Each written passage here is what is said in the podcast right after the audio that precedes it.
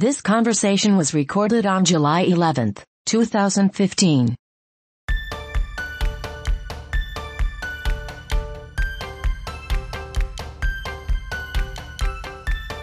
Kind of a two part question, related, but you, we can treat them separately. Which is what role does patriotism and then politics Patriotism and politics play into the faith? In the faith. And we can treat those separately or the same, depending on how you would like to treat that question. Well, yes. That can be a thorny one, but it can also be an obvious one. Okay? okay.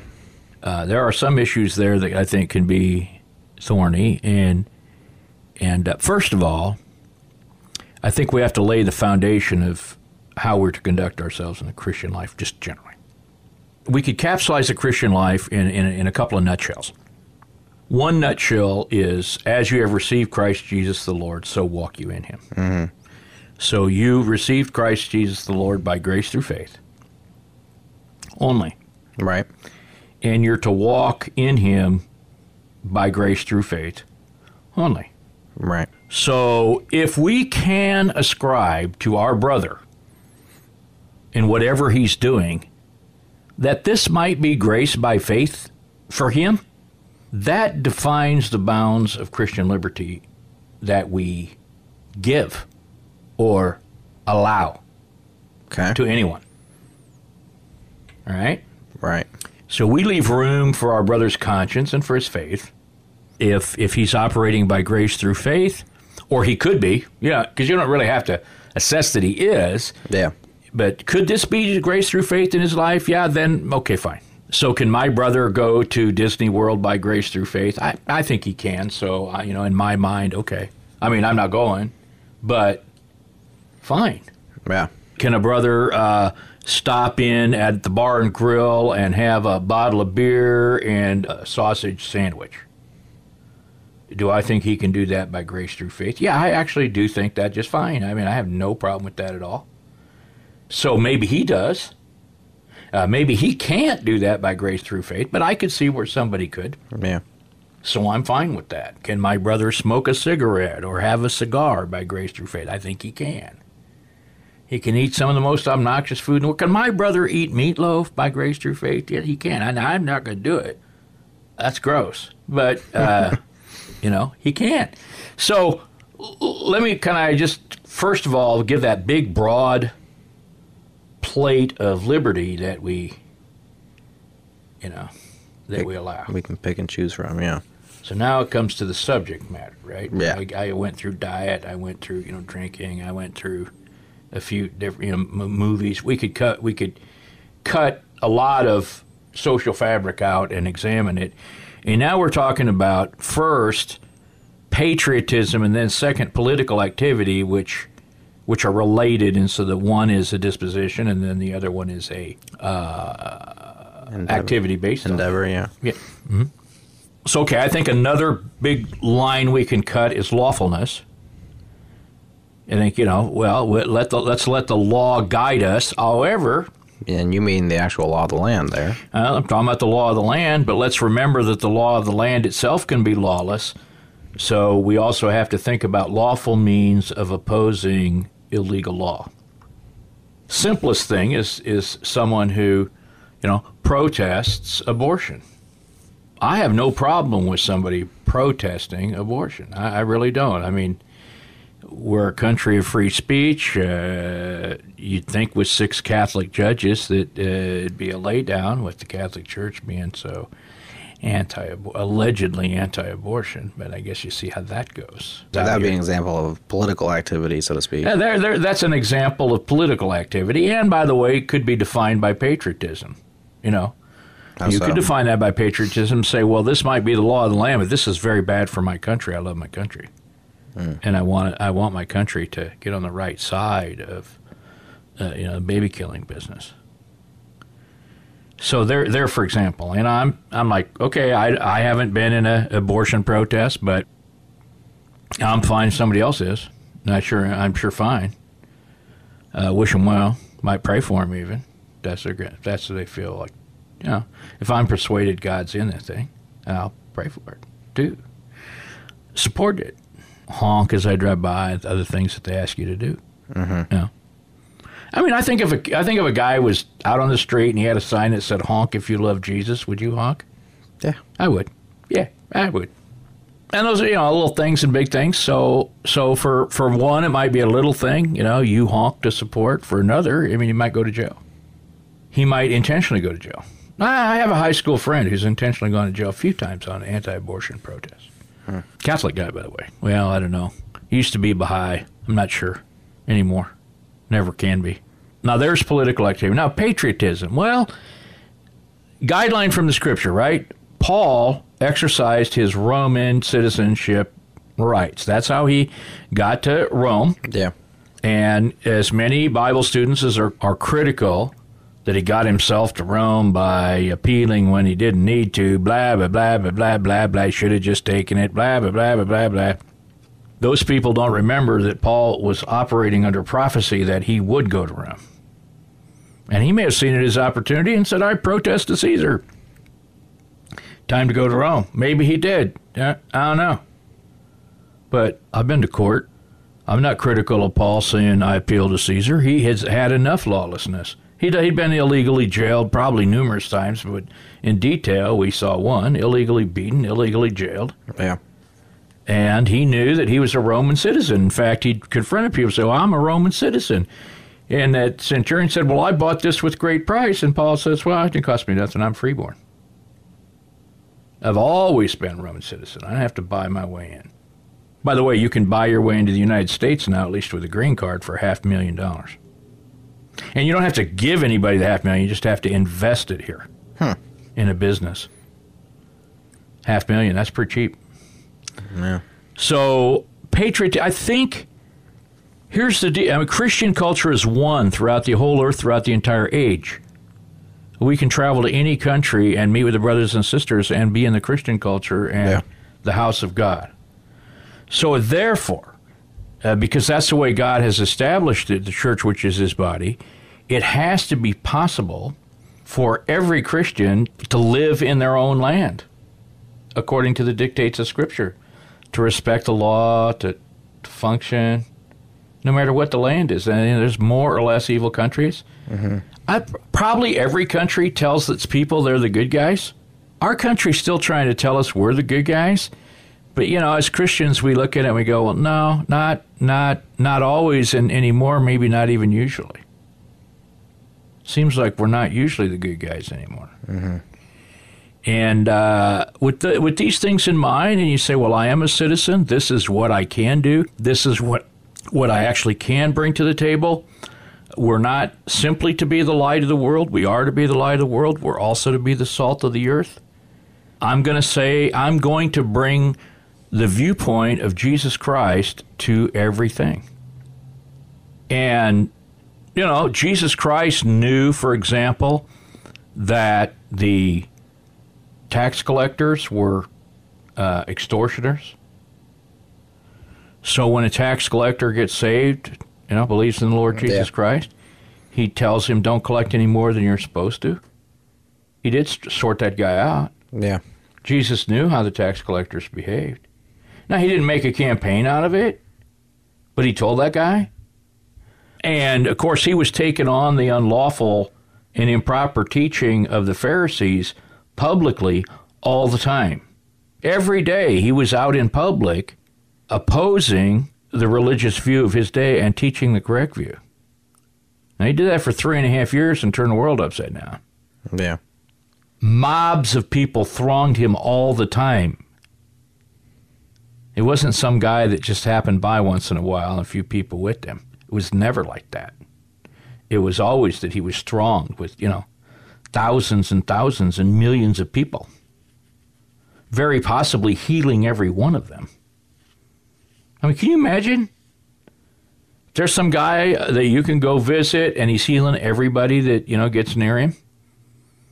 What about the woman who went through the press? It says she she she finagled her way through a crowd just to touch the hem of his garment, and she got healed. Yeah. You think she was the only one? No, she had to press through a crowd of people trying to do that kind of thing. Let me say that the Lord Jesus Christ and the Apostle Paul, they made a big impact on society by teaching the truth. Now you say political activity. Well, let's talk about political activity and let's worry a little bit about the leaven of the, of the Herodians. Because it's one thing to be the salt of the earth, it's another thing to say we need to be in charge.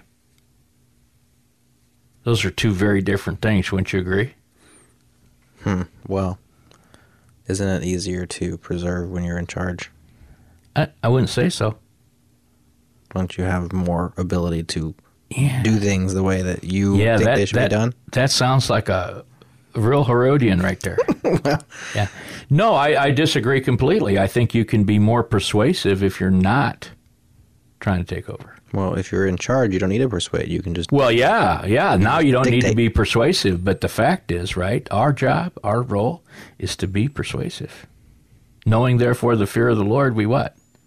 persuade men. Persuade men. We're supposed. Look, people oppose me and despise me because I become very persuasive. I'm armed with the Scripture. I become very persuasive. I find people don't even want to talk. People that are doing evil, for example, they don't even want to talk to me because I will persuade whoever is listening that they're doing evil. So believe you me, when when you're persuasive in this world, the world doesn't want to be, it doesn't want the preservation of the believers.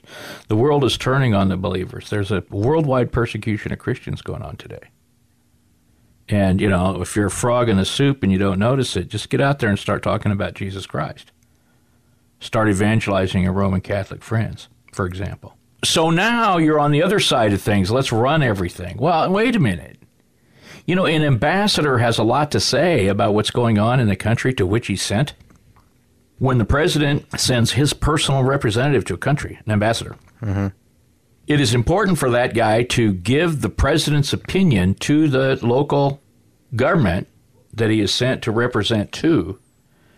He's supposed to give the president's viewpoints on things as they go on, all kinds of things, possibly, domestic policy included. But now, if he says, I need, you know, instead of being trying to persuade these people to do this stuff, this isn't working, I just need to take over here, you know. I need to run for office in this foreign country. Well, the minute he starts to do something like that, or I need to go help one of the political parties get the right guy elected, as soon as he starts doing that kind of thing, that's unlawful, and the president calls him home, or he should. He should go. Okay. And there could be all manner of unlawfulness that's going on where, you know, that actually happens. I think it probably does happen.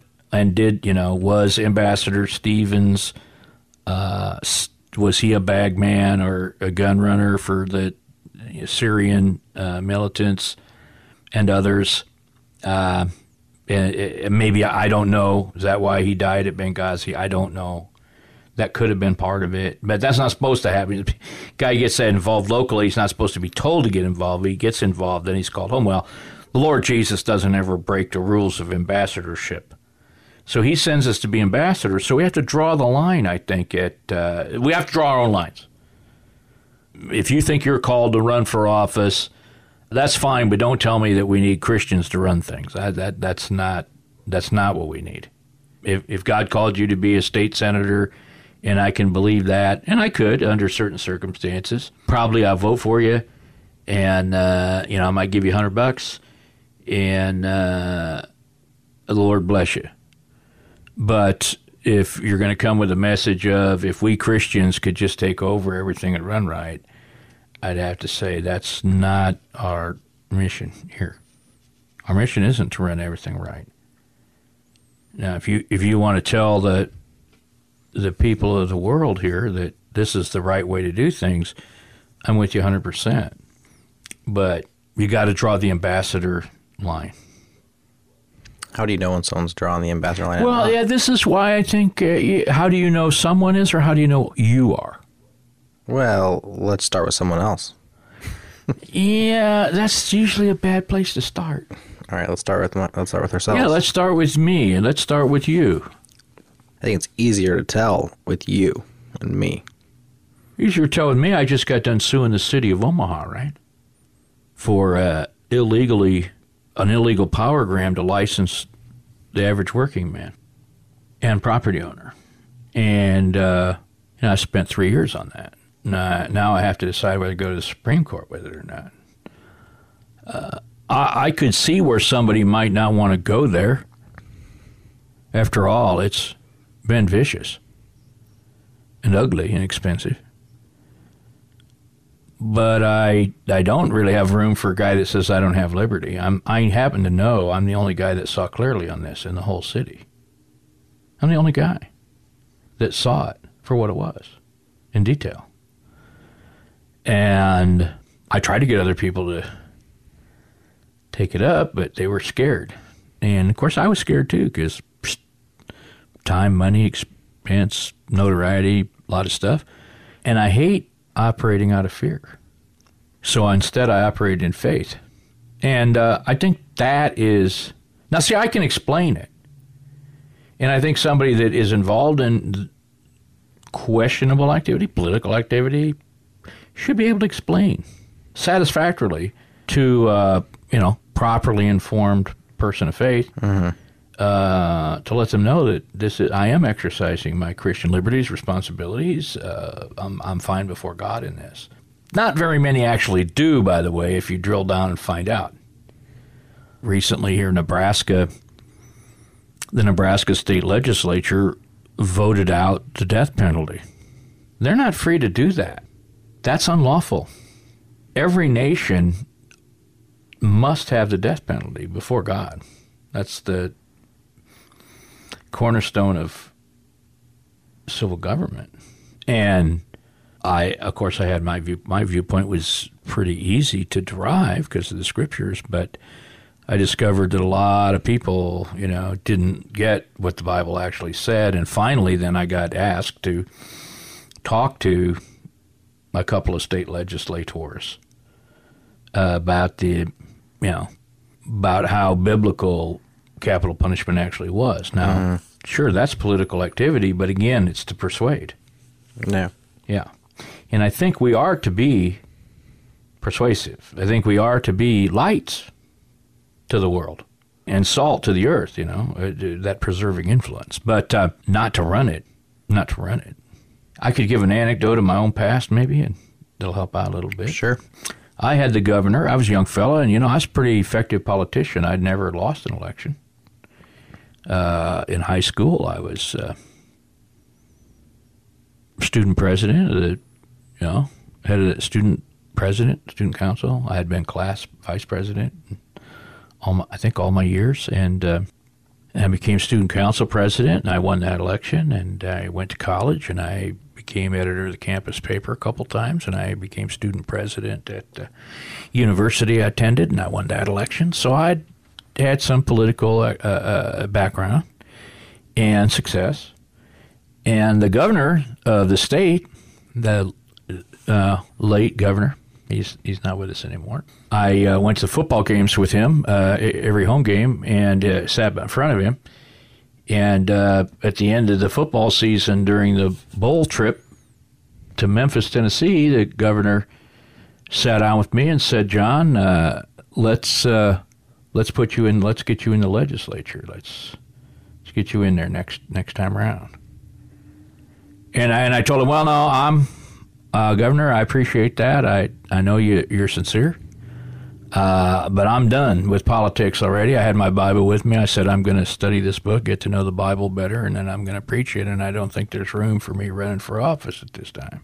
And he went on to say, Well, you know, I think we need committed Christians in office. I, I disagree with Billy Graham. I don't think he got too far, you know, because that was a, at a time where Billy Graham had said he got too close to the Nixon administration. He, you know, backed off because he thought he was getting too inside in politics. Hmm. So then he gave me, then the governor gave me his testimony how he received Christ as Savior at a, at a Graham Crusade, or watching a Graham Crusade on TV. And, uh, you know, I, I accepted his testimony, believed he was a brother in Christ, asked him if he had any Christian fellowship. He said, he said, I don't feel any morally good. I don't, you know, he, some, I don't remember his exact words, but he said he wasn't feeling salvation very much. And I asked him if he had Christian fellowship, and he said no. And I said, well, that's a big piece. And had he been baptized? And he said no. And I said, well, there's another piece. I mean, some of these things you just need to follow the Lord, and you'll find the, you know, mm-hmm. the the power and the spiritual strength that you're missing. Yeah, yeah, yeah. Okay, I don't have to gift yet, but uh, that was kind of threshold time in my life where I realized there's a difference between being persuasive to people that are in government and being one of them. And I think when you're one of them, they're not going to listen to you if they're on the other side. Right? They're not supposed to listen to you. But if you're not one of them, you say, well, you can go talk to your opponent. You can go talk to your enemy, eh, eh, political, you know, su- subject matter enemy. Right. You don't treat him like an enemy because you don't have to because he's not your opponent. He's opposing himself, you know, and opposing the citizens. And so I think I think you have to t- I I think you have to look at effectiveness. For, for, forget rules and regulations because they're none. But effectiveness. What's effective? What is faithful? What is inside conscience? What is inside the bounds of Scripture? And and then I think you know so that's for you individually, and then for the rest of us that want to fellowship with you, we're going to give you room. You know, we're going to give you room to. We're going to even give you room to go in and find out it's a mistake what you're doing because you know that's what we do with each other. We we live with each other while we make mistakes, Yeah. and and uh, we learn from one another, and we let each other learn our lessons. Not a lot of precision there, but that's what I think.